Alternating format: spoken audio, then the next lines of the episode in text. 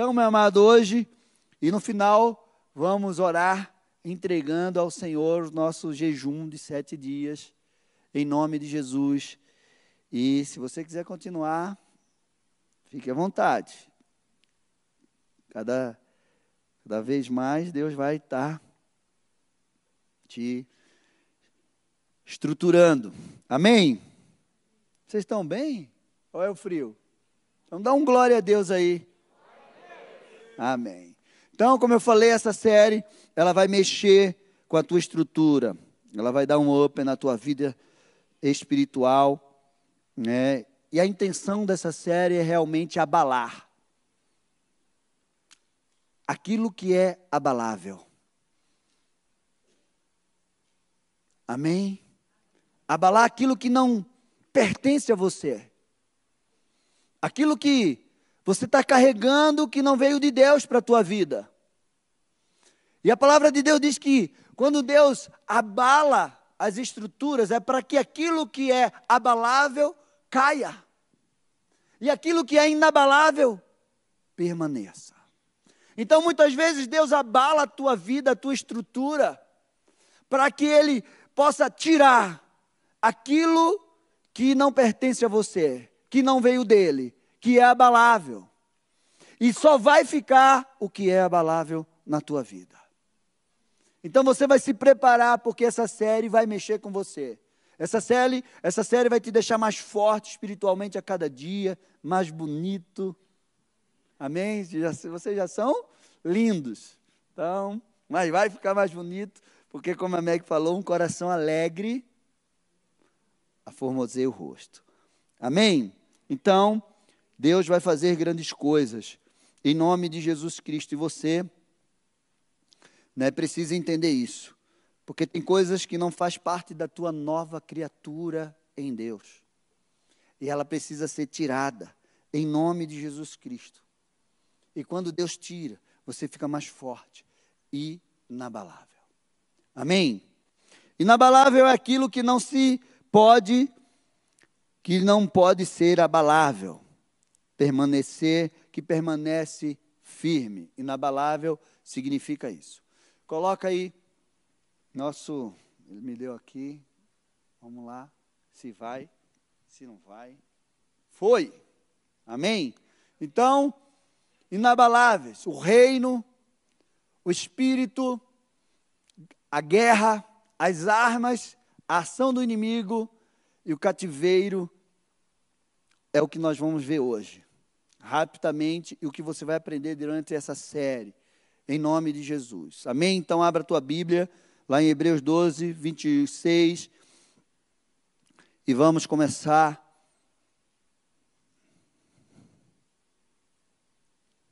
Hebreus 12, 26 ao 29. Vai aparecer ali na tela para você também.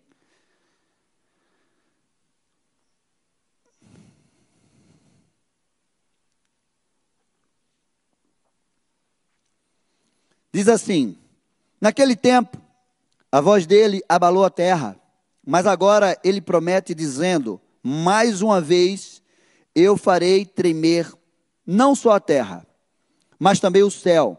Ora, as palavras, mais uma vez, significam a remoção dessas coisas abaladas, ou seja, das coisas criadas, para que permaneçam coisas que não podem ser abaladas. Por isso, recebendo nós um reino inabalável, retenhamos a graça pela qual sirvamos a Deus de modo agradável, com reverência e temor, porque o nosso Deus é fogo consumidor. Vocês entenderam aquilo que eu falei no começo? Deus faz abalar as estruturas para que aquilo que seja abalável seja retirado e permaneça aquilo que é inabalável. 1 Coríntios 15, 58 diz assim: Portanto, meus amados irmãos, sejam firmes, inabaláveis e sempre abundantes na obra do Senhor, sabendo que os, no Senhor o trabalho de vocês não é vão. Amém? Esse é um chamado de Deus para a nossa vida. Nós recebemos um de Deus, um chamado para servir a Ele com reverência, com temor, cheio da Sua graça. É isso que nós acabamos de ler.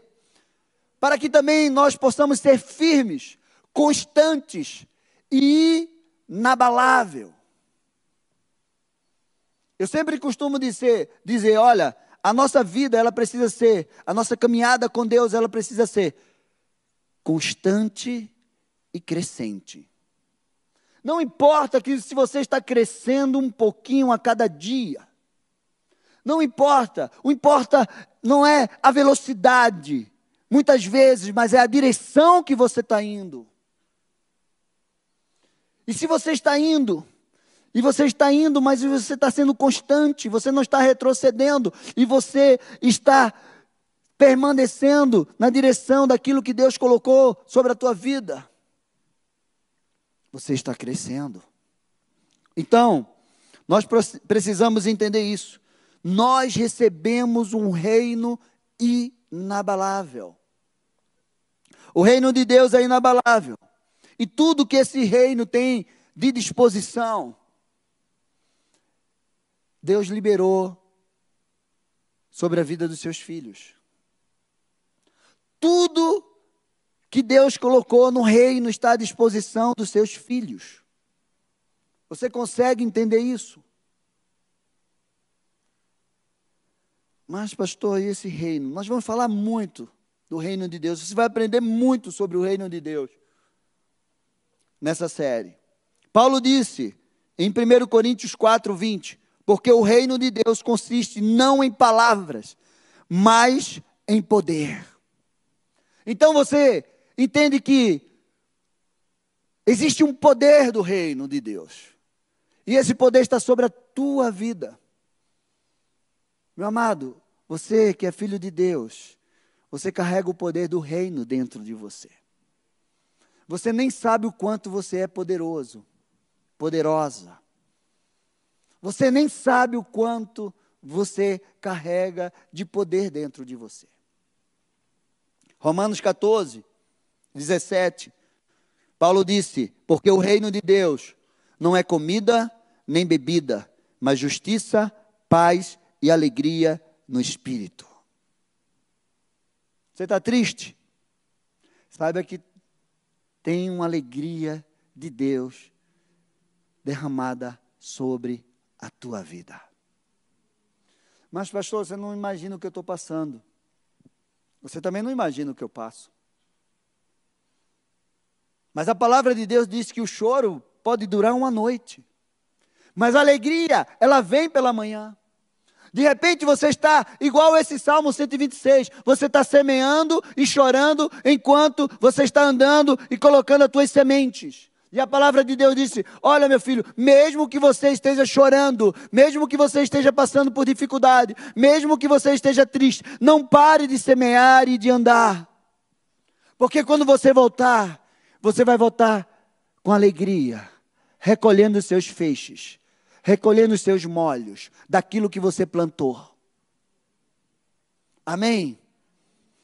Jesus disse em Lucas 17, 20 e 21 interrogado pelos fariseus sobre quando viria o reino de Deus, Jesus lhe respondeu: Não vem um reino de Deus com visível aparência, nem dirão, ele aqui ou lá está, porque o reino de Deus está dentro de vocês. Essa é a versão Ara. Tem versões que diz: o reino de Deus está entre vós. Mas eu gosto dessa versão, que diz assim: o reino de Deus está dentro de você. E para que você possa, a primeira coisa que você precisa fazer para que esse reino entre dentro de você, você precisa fazer uma metanoia.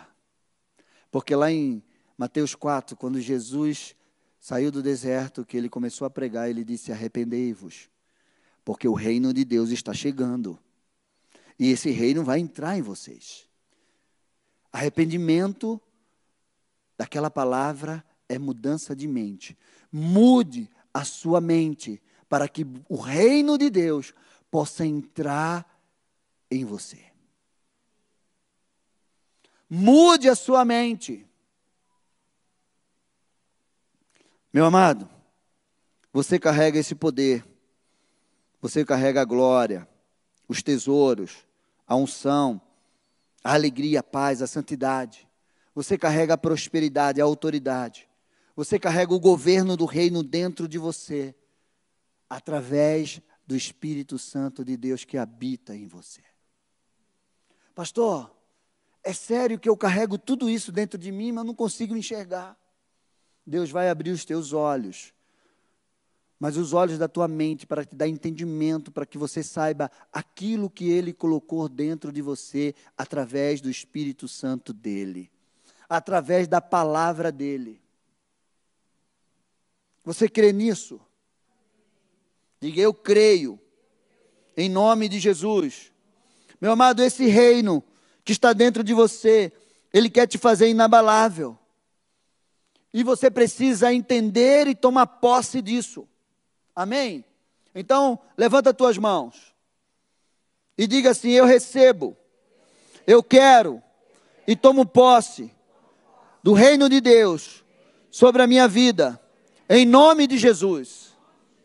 Amém? Existe uma guerra, meu amado, e essa guerra é constante, para que você não conquiste esse reino. Essa guerra é constante, é diária. Para você conquistar esse reino, você precisa se esforçar. Você precisa tomar esse reino à força. É com muito esforço que você toma esse reino. Mateus 11, 12. Nunca esqueça desse versículo. Diz assim: Desde os dias de João Batista até agora, o reino dos céus é tomado por esforço tem tradução que diz por força. Pode colocar aí, por favor, no telão. Mateus 11, 12. E os que se esforçam se apoderam dele. Eu quero que você grave esse versículo, porque quando você estiver passando por dificuldade, você vai lembrar que você precisa se esforçar, você precisa tomar esse reino à força, para que você possa se apoderar dele. Esqueceram de mim aí? Você não pode ignorar essa guerra espiritual. Existe uma guerra espiritual constante. Nós estamos num culto de libertação e existe uma guerra espiritual forças malignas, demoníacas, todos os instantes estão se levantando constantemente para impedir que você conquiste. Há uma batalha no mundo espiritual. Se você pudesse, se Deus pudesse abrir os teus olhos, pudesse não, quisesse abrir os teus olhos agora, para que você visse no mundo espiritual o que está sendo travado em favor da tua vida, você ia até ficar com medo.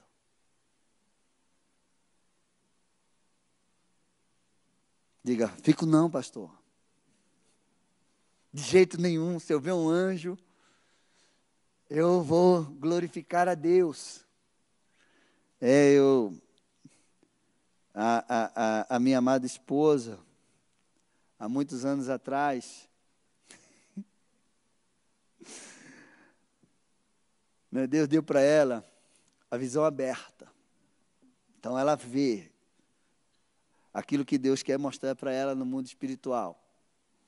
Aqui no mundo físico do mundo espiritual.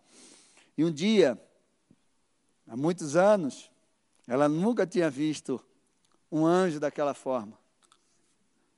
E aí a gente estava saindo de casa.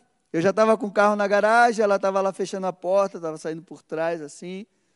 E ela disse: Senhor, envia os teus anjos para cercar essa casa. E ela lá fechando a porta. Aí daqui a pouco ela olhou para trás e olhou para cima e olhou para cima e chegou lá no carro com os olhos arregaiados, assim, com medo. de o que foi? Ela, eu vi um anjo. Eu digo, tu está com medo? Ela disse que você não viu o tamanho dele. Aí agora ela não tem mais medo. Mas existe essa guerra. Você não pode ignorar que existe uma batalha espiritual maligna, uma batalha para fazer com que você não conquiste esse reino. E nós precisamos ter esse entendimento. O inimigo se levanta constantemente para guerrear. Existe uma guerra de dois mundos. Deixa eu ver se passa aqui. Esses bonitões que estão lá, eles, eu acho que eles não estão. Passou? Passou. A guerra dos mundos está ali, o mundo espiritual versus o mundo físico. O maior campo de batalha é a nossa mente. Há uma, uma guerra espiritual constante pela conquista da nossa mente. Se você pudesse imaginar o poder que há na sua mente, você não fraquejava tanto diante de tantas lutas. Há uma batalha espiritual pela tua mente, pelo conhecimento. O conhecimento que Deus tem derramado sobre a tua vida. Porque se Satanás ganhar a tua mente, ele ganha a tua vida. Porque ele vai dominar a tua vida através dos teus pensamentos, da tua crença, ele vai dominar. Então, o maior campo de batalha é a nossa mente. E nós precisamos ter esse entendimento. Ele quer arrancar o conhecimento ou fazer que você não conheça aquilo que é a verdade de Deus sobre a tua vida. Não conheça a tua identidade. Não conheça quem é Deus para você, quem você é em Deus. E a palavra de Deus diz: O meu povo está sendo destruído porque lhe falta o conhecimento. Se você não conhecer quem é Deus na tua vida, se você não conhecer quem você é em Deus, você já está perdendo essa batalha. Se você não souber discernir, discernir quais os pensamentos que vêm de Deus, quais os pensamentos que vêm do inimigo na tua mente, você está perdendo essa batalha. Porque tem muitos pensamentos que você que nós pensamos diariamente que não vem de Deus. A palavra diabo significa seres de informações. Anjos é mensageiros. Se tem uma coisa que Satanás sabe fazer é trazer mensagens e mentiras, sofismas na nossa mente todos os dias. Está vendo aquilo? Você não vai conquistar. Está vendo? Olhe para você, você é um fracassado. Está vendo aquilo ali? Vai lá, faz isso. E não é para você fazer. Olha, você é um derrotado. Olha, aquilo não vai dar certo. Teu casamento é uma droga. Teus filhos. E aí ele vai colocando pensamentos. Teu trabalho. E você precisa saber e discernir. Há uma guerra na tua mente para que você não receba a revelação de Deus, os mistérios de Deus sobre a tua vida, a revelação da palavra de Deus. A palavra de Deus diz que Daniel jejuou e orou durante 21 dias, porque ele queria saber respostas, revelação daquilo que Deus tinha dado para ele. E ele orou e jejuou 21 dias. E houve uma batalha no mundo espiritual. Príncipe da Pérsia guerreou com os anjos. Quando o anjo vinha trazer a mensagem para Daniel. Meu amado, existe uma guerra no mundo espiritual. E você precisa estar ciente disso. Tem coisas que você vai ter que jejuar e orar constantemente. Você vai ter que se prostrar diante de Deus. Você não vai poder retroceder, você vai ter que ir até a resposta chegar a você. Amém? E Daniel orou 21 dias, mas o anjo só chegou diante dele no último dia. E colocou a mão sobre ele e disse: Daniel, eu vim trazer a resposta. Eu vim revelar para você as coisas futuras. Mas desde o primeiro dia que você apregoou o teu coração a orar e jejuar, eu saí do céu. Mas o príncipe da Pérsia veio para me impedir. Eu tive que chamar reforço. para guerrear essa batalha. Se você tivesse parado de orar, eu não teria chegado aqui. Para que você entenda o poder da intercessão, para que você entenda o poder da oração. Você está aqui agora? Tem gente que está orando por você nesse momento. Tem um exército de intercessores atrás de você, orando por você. Tem intercessores em casa orando por esse culto, orando pela tua vida. E é por isso que muitos conseguem chegar aqui. A gente ora uma hora antes desse culto começar. E você precisa se colocar nesse lugar de oração, de intercessão, pela tua vida, pela tua família, por tudo aquilo que te cerca. Você precisa se colocar nesse lugar de oração e de intercessão. Amém? A sua identidade o conhecimento, a guerra na tua mente pela tua identidade. A tua identidade é poderosa. Satanás tem roubado a identidade, descaracterizado a identidade de muitos, impedido que muitos, se você não tem identidade, você não conhece o teu propósito de vida. E se você não sabe quem você é, nem para onde você está indo, você vai ser o que o sistema diz que você vai ser. Você vai, em qualquer lugar que você chegar, vai ser bom para você porque você não sabe quem é nem para onde está indo. Então você cresceu, alguém dizendo para você: você é isso, você é aquilo, você é aquilo outro, e você aceitou isso. E você está sem identidade. Olha, vai para lá e você vai para lá, vai para cá, você vai para cá. Eu falei isso. Uma vida sem propósito é um experimento. Tem muita gente hoje, né, experimentando tantas coisas mas ela não consegue chegar no lugar ao qual Deus determinou para a vida dela, porque ela está experimentando. Experimentando vida profissional, experimentando relacionamentos, porque ela não tem identidade, ela não sabe quem ela é. Ou seja, ela tem uma identidade, mas ela não sabe que identidade é essa, porque a nossa identidade está em Deus. Amém? E você precisa ter esse entendimento. Satanás, ele sabe o quanto você é precioso. Satanás sabe o quanto você é valioso para Deus. Você foi comprado com um preço muito caro. Você foi comprado pelo sangue de Jesus. Ele te resgatou, ele te libertou do império das trevas, ele te trouxe para o seu reino. O reino do seu filho, o reino de amor, o reino de paz, o reino de alegria, de crescimento, de prosperidade, de poder. Você foi resgatado desse reino, desse império das trevas e, e trazido para esse reino. Quanto você é valioso. Satanás sabe o poder que você carrega dentro de você, a partir do momento que você tem Jesus Cristo como teu único e salvador e se torna filho de Deus. Ele sabe o poder que você vai carregar, que você carrega. E você precisa entender esse poder. Você tem poder. Você tem uma unção sobre a tua vida de restaurar pessoas e lugares. Isaías 61 está sobre você. O Senhor te ungiu para libertar cativos,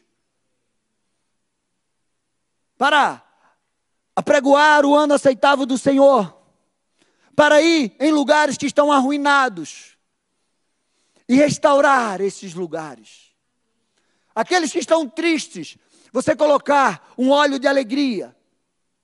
Aqueles que estão em pranto, em tristeza, em luto, estão vestidos em veste de luto, você vai colocar vestes de alegria. Essa unção está sobre a tua vida. É por isso que Satanás trabalha dia e noite para te destruir, para roubar a tua identidade, o teu propósito. E você precisa ter esse entendimento. Você é muito valioso para Deus. Você é muito valioso nessa terra.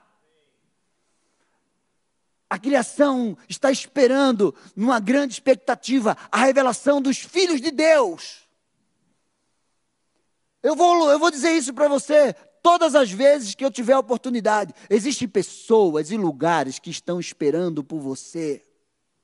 Enquanto você não chegar lá, eles não vão sentar na mesa porque estão esperando por você, para você levar restauração, para você levar cura, para você levar tudo aquilo que Deus colocou dentro de você. Mas, pastor, você não imagina o que eu estou passando. Meu amado, você está passando. Aquilo que você está passando não define a tua vida. Ser é diferente de estar. Você pode estar, mas você não é isso que você está passando. Você é aquilo que Deus determinou para que você seja. Antes de você nascer, Ele já te constituiu. Ele já te conheceu. E Ele estabeleceu um propósito sobre a tua vida. Você tem uma missão aqui. E você precisa entender isso. Satanás tem roubado o futuro. Está ali, ó. Futuro. De muitos. Com engano, com a falta de conhecimento. Em nome de Jesus, o teu futuro está em Deus. Deveras haverá um bom futuro, e a sua esperança não será frustrada, diz o Senhor. Eu é que sei os pensamentos que tenho a teu respeito, pensamentos de paz e não de mal, para te dar um futuro, para te dar uma esperança, para te fazer prosperar. Essa é a palavra de Deus sobre a tua vida. Então, quando o inimigo vem falar ao contrário disso, você precisa entender quem você é e qual o futuro que está esperando por você. Amém? Segundo Coríntios 10. Será se dá para colocar aí? E aí a gente vai falar sobre essas fortalezas, essas, esses sofismas. Segundo Coríntios 10, do 3 ao 5, diz assim: porque, embora andemos na carne, não lutamos segundo a carne, porque as armas das nossas milícias ou das nossa luta não são carnais, mas poderosas em Deus para destruir fortalezas, destruindo raciocínios falaciosos e toda arrogância que se levanta contra o conhecimento de Deus e levando e levamos cativo todo o pensamento à obediência de Cristo. Amém? 1 Coríntios 2 diz assim: Ora, a pessoa natural não aceita as coisas do Espírito de Deus, porque eles são loucuras. E ela não pode entendê-las, porque elas se discernem espiritualmente porque a pessoa espiritual julga todas as coisas, mas ela não é julgada por ninguém. Pois quem conheceu a mente do Senhor para que possa instruir? Nós, porém, temos a mente de Cristo. Eu acho que deu tilt lá, né? Meu amado, nossa mente é poderosa. Nós precisamos enchê-la do conhecimento de Deus. Nós precisamos encher das ideologias dele. O mundo é regido por ideias, por ideologias. Existem muitas. Não se tira, não se mata uma ideia com uma bala. Só, se, só consegue tirar uma ideia da mente de uma pessoa com outra ideia. E a palavra Jesus é chamado de Logos. Logos. Quando nós vamos estudar a palavra Logos, Logos nós encontramos um significado que se diz expressão de ideias. Ou seja, Jesus é a ideia de Deus para salvar o mundo. Você entendeu isso? E é por isso que o inimigo usa essas ideologias para tirar de você aquilo que Deus quer colocar dentro da sua mente, através da palavra dele. A ação de Satanás e seus demônios é aprisionar o homem feito à imagem e semelhança de Deus. Essa é a ação de Satanás e seus demônios. Eu vou aprisionar os, o homem que Deus fez à imagem e semelhança dele. Vocês estão entendendo isso?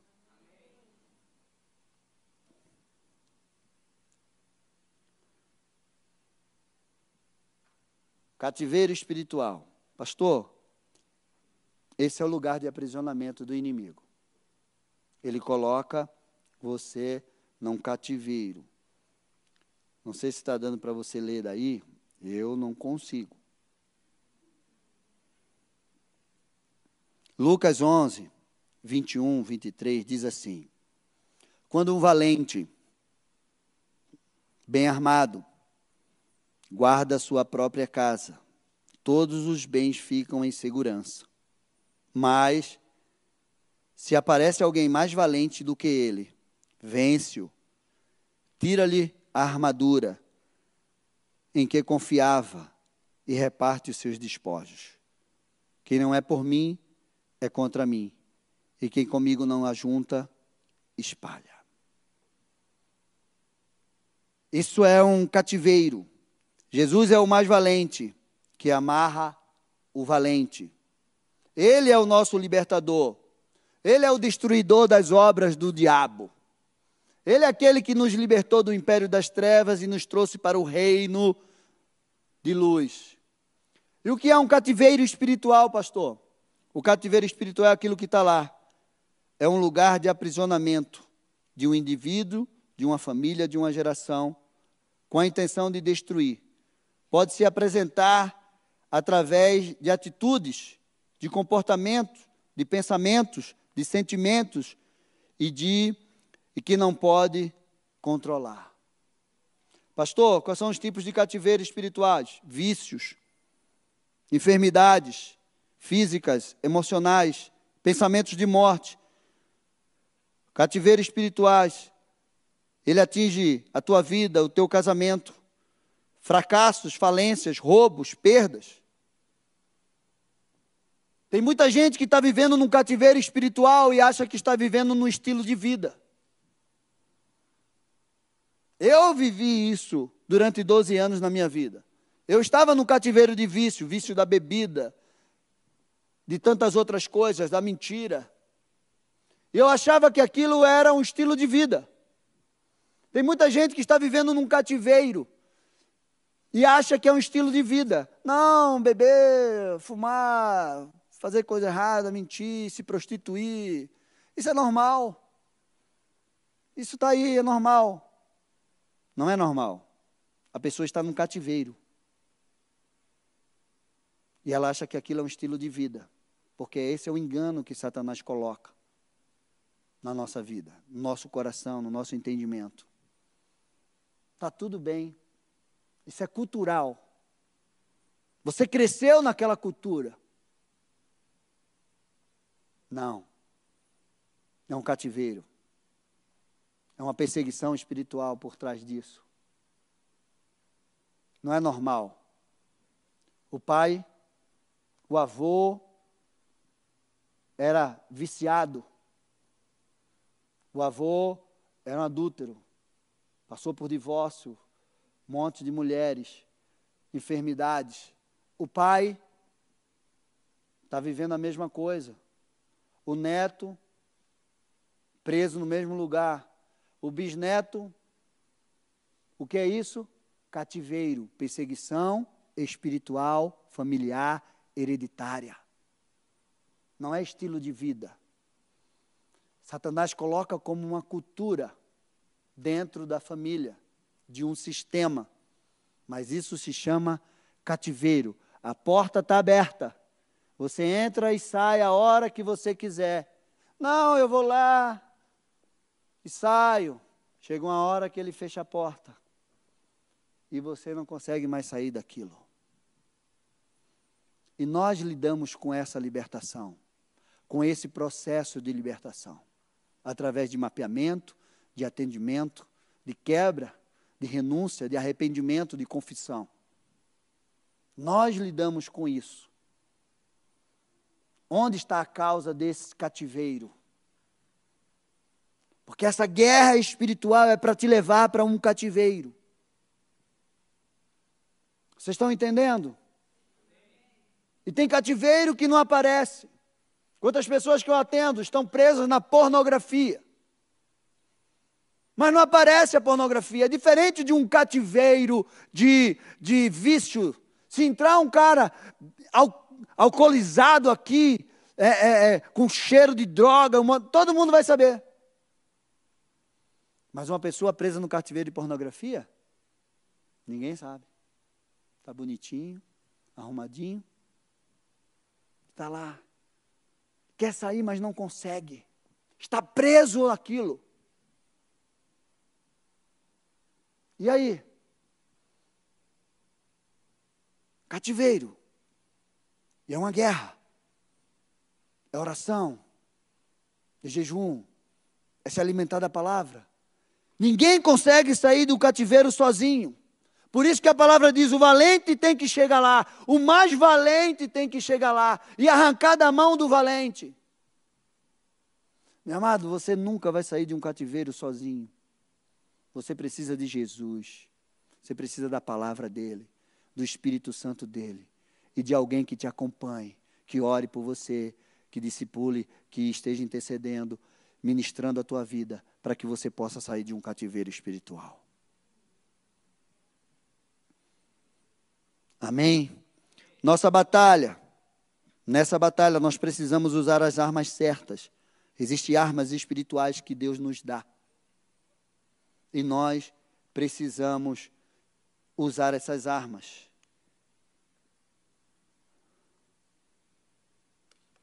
Efésios 6:10 diz assim: Quanto ao mais, sede fortalecido no Senhor e na força do seu poder Revestivos de toda a armadura de Deus, para que poderem ficar firmes contra as ciladas do diabo. Porque a nossa luta não é contra sangue e carne, e sim contra principados, potestades, contra os dominadores desse mundo tenebroso, contra as forças espiritual, espirituais do mal nas regiões celestes. Portanto, tomai toda a armadura de Deus, para que possais resistir o dia mal e depois de ter vencido tudo, permanecer inabaláveis. Dá um glória a Deus aí. Meu amado, diante dessa guerra contra Satanás e seus demônios, Deus nos deu armas espirituais para que a gente possa estar revestido dessas armas. Armas que são poderosas em Deus, no qual nós podemos vencer as ações do inimigo contra as nossas vidas. Você precisa estar revestido dessa armadura de Deus. Meu amado, quando você se reveste dessa armadura, você não tira ela. Você tem que estar com ela sempre. O tempo todo. Você tem que carregar essa armadura com você em todo o tempo. É o capacete da salvação. É a coraça da justiça que vai proteger os teus órgãos vitais. É o cinturão que vai te dar sustento. É a, as sandálias, a, a, a bota do evangelho da paz. A palavra de Deus, que é a espada, é uma arma de ataque. É o escudo da fé que vai apagar os dardos inflamados do inimigo. Você tem que carregar essa armadura o tempo todo para que você possa vencer as ciladas do diabo contra a tua vida, os dardos inflamados contra você. E essa armadura você não tira. Ah, agora eu vou dormir, vou tirar essa armadura. Não, isso é uma arma espiritual. Não é como os soldados romanos que usavam essa armadura, tinham que tirar para dormir mesmo, para tomar banho. Não, nós não tiramos. Nós, agora eu vou tirar aqui, né? Olha, o evangelho, capacete. Vou deixar o evangelho aqui e vou. Não, agora eu vou deixar a espada da palavra de Deus aqui e eu vou sair sem a palavra de Deus no meu coração, na minha boca. Não, agora eu vou deixar aqui o escudo da fé, eu vou andar sem fé. Vou andar sem a fé, vou deixar ela aqui e vou para a guerra sem fé. Você nem vai nem agradar a Deus, porque sem fé você não vai conseguir nem andar direito. Porque nós não andamos por aquilo que nós vemos, nós andamos por aquilo que nós cremos. Então essa armadura ela não pode sair da tua vida. Você tem que carregar ela todo o tempo. Não brinque. Não seja ingênuo com Satanás. Ele quer te destruir. E ele trabalha dia e noite para destruir a gente. Dia e noite. Mas você não precisa ter medo. Pastor, o senhor está me assustando. Não. Eu estou te incentivando. Eu estou querendo que você se torne inabalável. Você, e você entenda aquilo que você carrega, que Deus te deu. As armas que você tem para vencer todo o mal do inimigo. Porque você não tem que ter medo, Jesus já venceu ele. E ele nos fez mais do que vencedor nele. Dá para você entender isso? Meu amado, diante das guerras, das batalhas espirituais, Deus não perde o controle de nada. Uma palavra dele transforma o caos dessa terra. Uma palavra que sair da boca dele transforma o caos. O céu, o, a terra pode estar na maior guerra. Aqui em cima de nós pode estar na maior guerra espiritual. O céu está em harmonia. Porque Deus tem o controle de todas as coisas. No céu não falta nada. No céu não falta paz. Não falta alegria. Não falta suprimento. Não falta nada no céu. É por isso que Deus disse: Meu filho, o teu lugar é nas regiões celestiais com Cristo. Você anda na terra, mas a tua cabeça e os teus pensamentos precisa estar no céu. Você precisa ocupar o lugar de autoridade que Deus já te deu. Nossas batalhas, essas batalhas espirituais, elas são vencidas no mundo espiritual e reflete aqui na nossa vida na terra. Amém? Acho que vocês estão meio com medo hoje.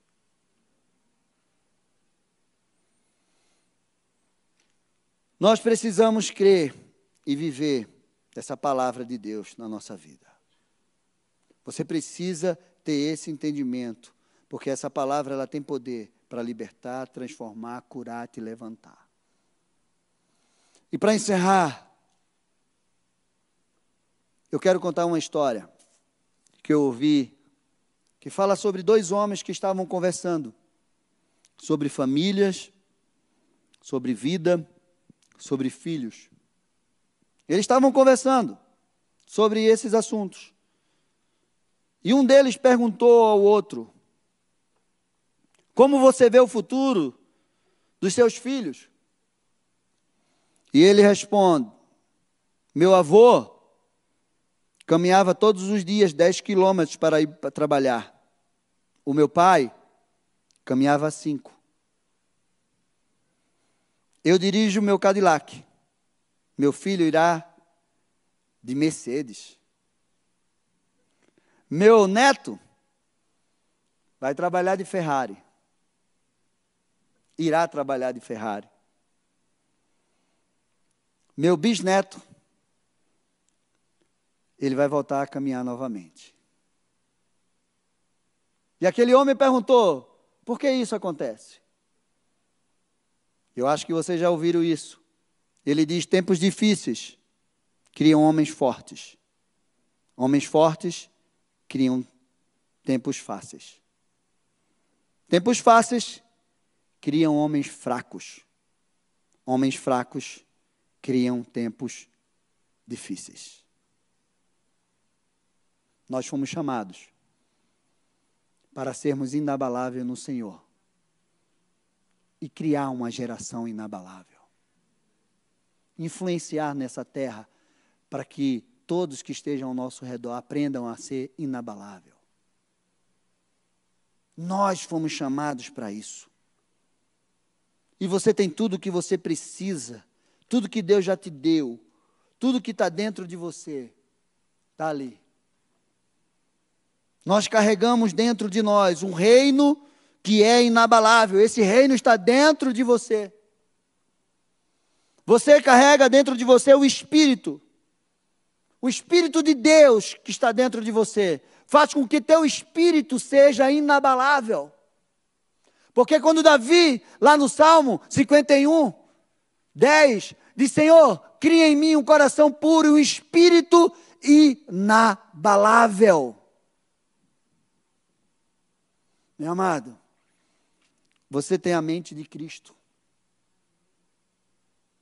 Deus te deu a mente de Cristo. E se você tem uma mente de Cristo, você não vai andar por aquilo que você está vendo.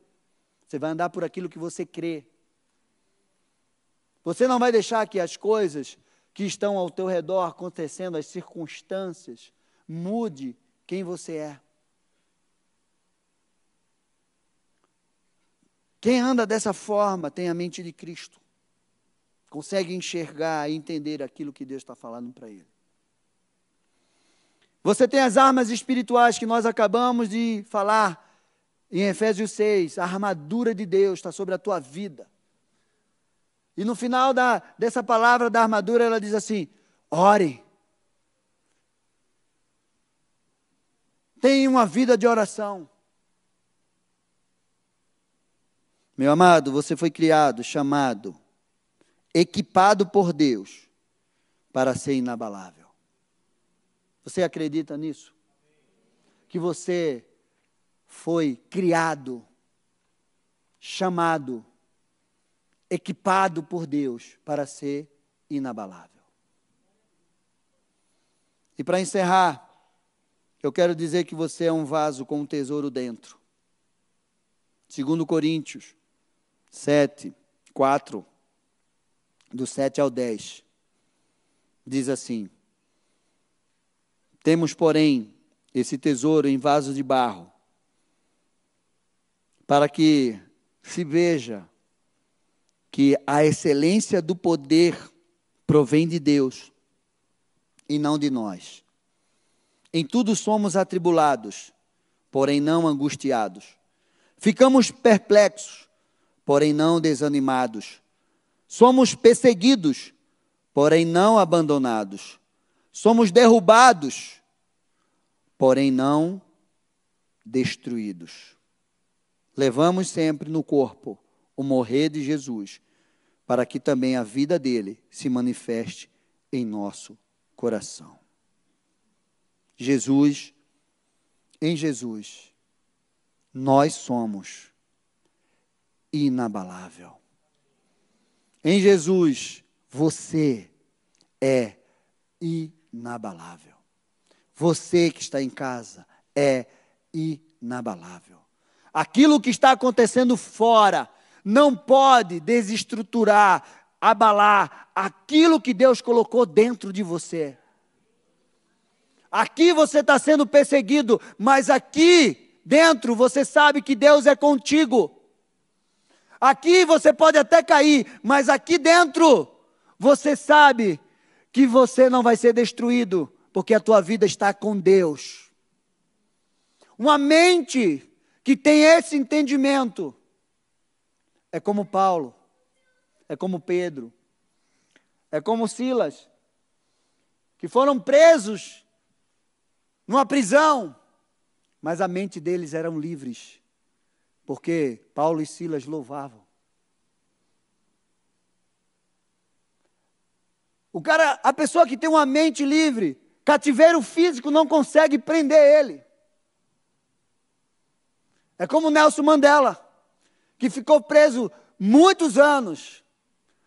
E perguntaram para ele qual era o segredo dele. Ele dizia: Eu estava preso aqui, mas a minha mente estava lá fora. Porque um dia eu vou sair daqui. Você precisa ter essa mente, a mente de Cristo. Você precisa conhecer esse poder que está dentro de você. Você precisa usar as armas espirituais de Deus. Você precisa andar com esse Deus. Você precisa ter a tua identidade restaurada. Você precisa ter uma vida de oração. E você precisa acreditar na palavra de Deus. Porque você é filho de Deus, imagem e semelhança dele. Ele não te criou para ser um fracassado, um derrotado. Ele te criou para que você viva o sucesso que Ele separou para você. Ele te criou para que nele você seja inabalável. Fica de pé. Vamos orar. E de repente você hoje está passando por alguma situação que está desestruturando a tua vida. Pastor, eu estou sendo atribulado, eu estou angustiado, eu estou perplexo. Pastor, eu estou desanimado, eu estou sendo perseguido. Eu estou caído, preste a cair. Mas eu não estou enxergando o livramento, eu não estou enxergando a força, eu não estou enxergando o poder de Deus sobre a minha vida. Pastor, eu estou me abalando. Eu estou chorando à noite, mas eu acordo chorando do mesmo jeito. E eu passo o dia chorando, a noite chorando o dia. E isso tem sido um sofrimento na minha vida. Eu não consigo sair desse lugar. Pastor, eu estou preso em algo espiritual e eu não consigo sair. Eu quero convidar você a vir aqui na frente para a gente orar. Você vai dar esse passo. Você vai dar esse passo. Você foi chamado para ser inabalável. Você carrega dentro de você o reino de Deus. O Espírito de Deus está em você.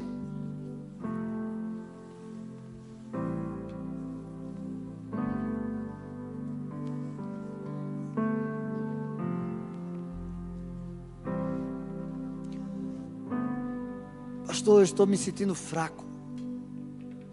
Quero te dizer que quando você é fraco aí é que você é forte, porque o poder de Deus se aperfeiçoa na tua fraqueza. Vem. Eu sei que tem mais pessoas que estão aí, não fica com vergonha, sai do teu lugar. Esse é o momento de você se colocar diante de Deus. Como é teu nome? Eliandra. Eliana vai dar um pequeno. Eliandra, Eliandra vai dar um testemunho. Amém. Boa noite, igreja. Eu quero falar de um testemunho meu e me emociono demais. Com nove anos, eu tive uma guerra espiritual muito forte. Eu tinha nove anos de idade e as forças inimigas tentaram destruir minha vida, porque com certeza eles sabiam que no reino espiritual eu ia fazer algo muito grandioso. E Satanás tentou acabar com a minha vida com nove anos de idade, onde ele colocava pensamentos na minha cabeça, uma criança de nove anos, e ele falava para mim: pega aquela faca e se mata. E com uma criança com nove anos escutar isso, a única coisa que eu falava era: mãe, eu tô com medo da faca. E como medo da faca, e demorou muitos anos para eu entender isso. Eu passava por pontes e Satanás falava: se joga se joga. Quando eu ia em algum prédio alto, ele falava: vai lá para fora, se joga. E eu, com nove anos, falei: Deus, eu não quero fazer isso. Eu falava: me protege, tira essas vozes de mim. E com 13 anos isso aconteceu de novo. E com 18 aconteceu de novo. E com 22 aconteceu de novo.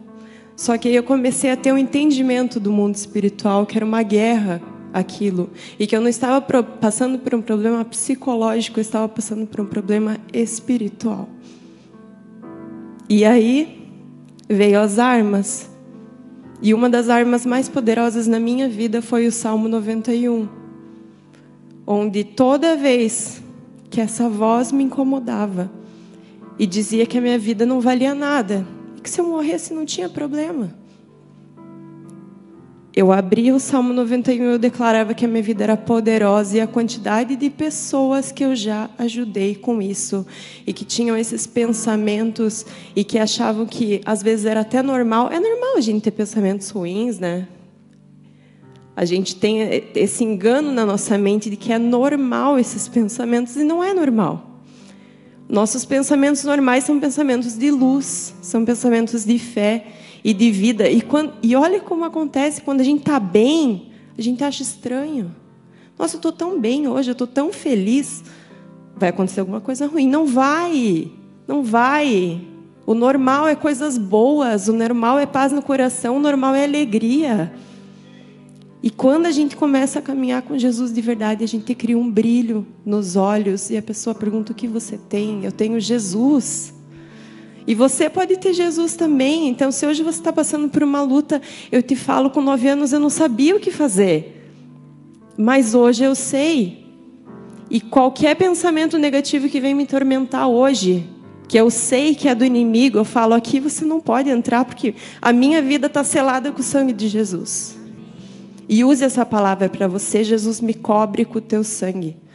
Que ele vai fazer maravilhas e você ainda tem muito testemunho para dar. E o que você está passando hoje é força para a vida de alguém amanhã. Amém? Glória a Deus. Aplauda ao Senhor. Você está vendo? Nove anos. O que o inimigo quer com a criança de nove anos? Futuro dela. O futuro dela em Deus. Mas, pastor, eu já tenho 60, 70, 80, sei lá qual é a tua idade. Você ainda tem um futuro. Você ainda é um instrumento de Deus. Quando Deus chamou, chamou Abraão, ele tinha 75 anos. Ah, mas Abraão viveu até cento e tantos anos. Você pode viver também, sei lá. Mas um dia para Deus é como se fosse mil anos, e mil anos é como se fosse um dia.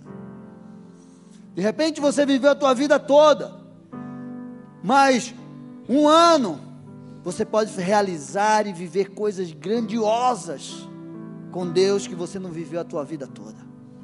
Então não despreze os teus dias, a tua vida é preciosa para Deus. Uma menina de nove anos sendo atacada na sua mente, mas glória a Deus que hoje ela está aqui e ela tem ajudado muita gente. Porque aquilo que você vence, Deus usa aquilo que você venceu para que você tenha autoridade para ajudar outras pessoas. Vem mais para cá. Tem mais alguém? Pastor, eu quero orar por algum familiar. Sai do teu lugar e vem. Pastor, tem pessoas na minha casa, na minha família Pastor, eu ouço essas vozes, eu tenho esses pensamentos. Eu tenho esses pensamentos.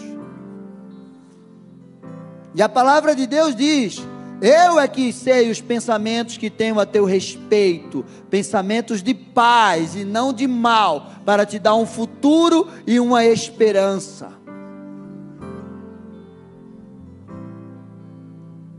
Feche os teus olhos. Toma a mente, Senhor corações aqui.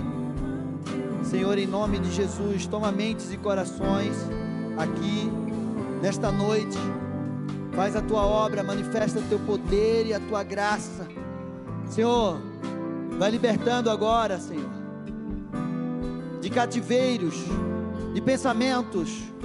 Senhor Deus e Pai, vai abalando as estruturas agora vai tirando aquilo que não vem de ti, de dentro dos teus filhos, em nome de Jesus Cristo, vai estabelecendo aquilo que é inabalável na vida deles, em nome de Jesus.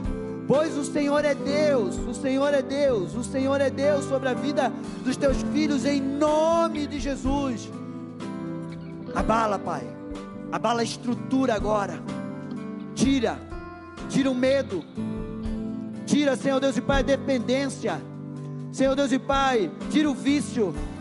Tira as prisões. Faz cair por terra as fortalezas das mentes. Em nome de Jesus, os sofismas. Senhor Deus e Pai, cai por terra das mentes agora toda a mentira do inferno. Restaura identidades agora, Pai. Restaura vidas aqui. Em nome de Jesus. Senhor, libera essa unção sobre a vida dos teus filhos. O reino inabalável está dentro deles. O espírito inabalável está dentro deles. A palavra inabalável está no coração de cada um dos teus filhos. Em nome de Jesus, enche, Senhor, do teu poder. Enche, Senhor, da tua graça. Porque o Senhor é Deus sobre a vida deles. Em nome de Jesus, eu declaro cura. Eu declaro libertação. Eu declaro transformação de vida. Eu declaro um novo tempo. E aqueles que estão em casa também recebam em nome de Jesus. Levanta tuas mãos. Senhor, nós entregamos a Ti também esse tempo de jejum e de oração. Recebe, Pai, as nossas vidas diante do Teu altar. Em nome de Jesus e nos prepara para essa série. Porque nós vamos, Senhor, a cada sexta-feira.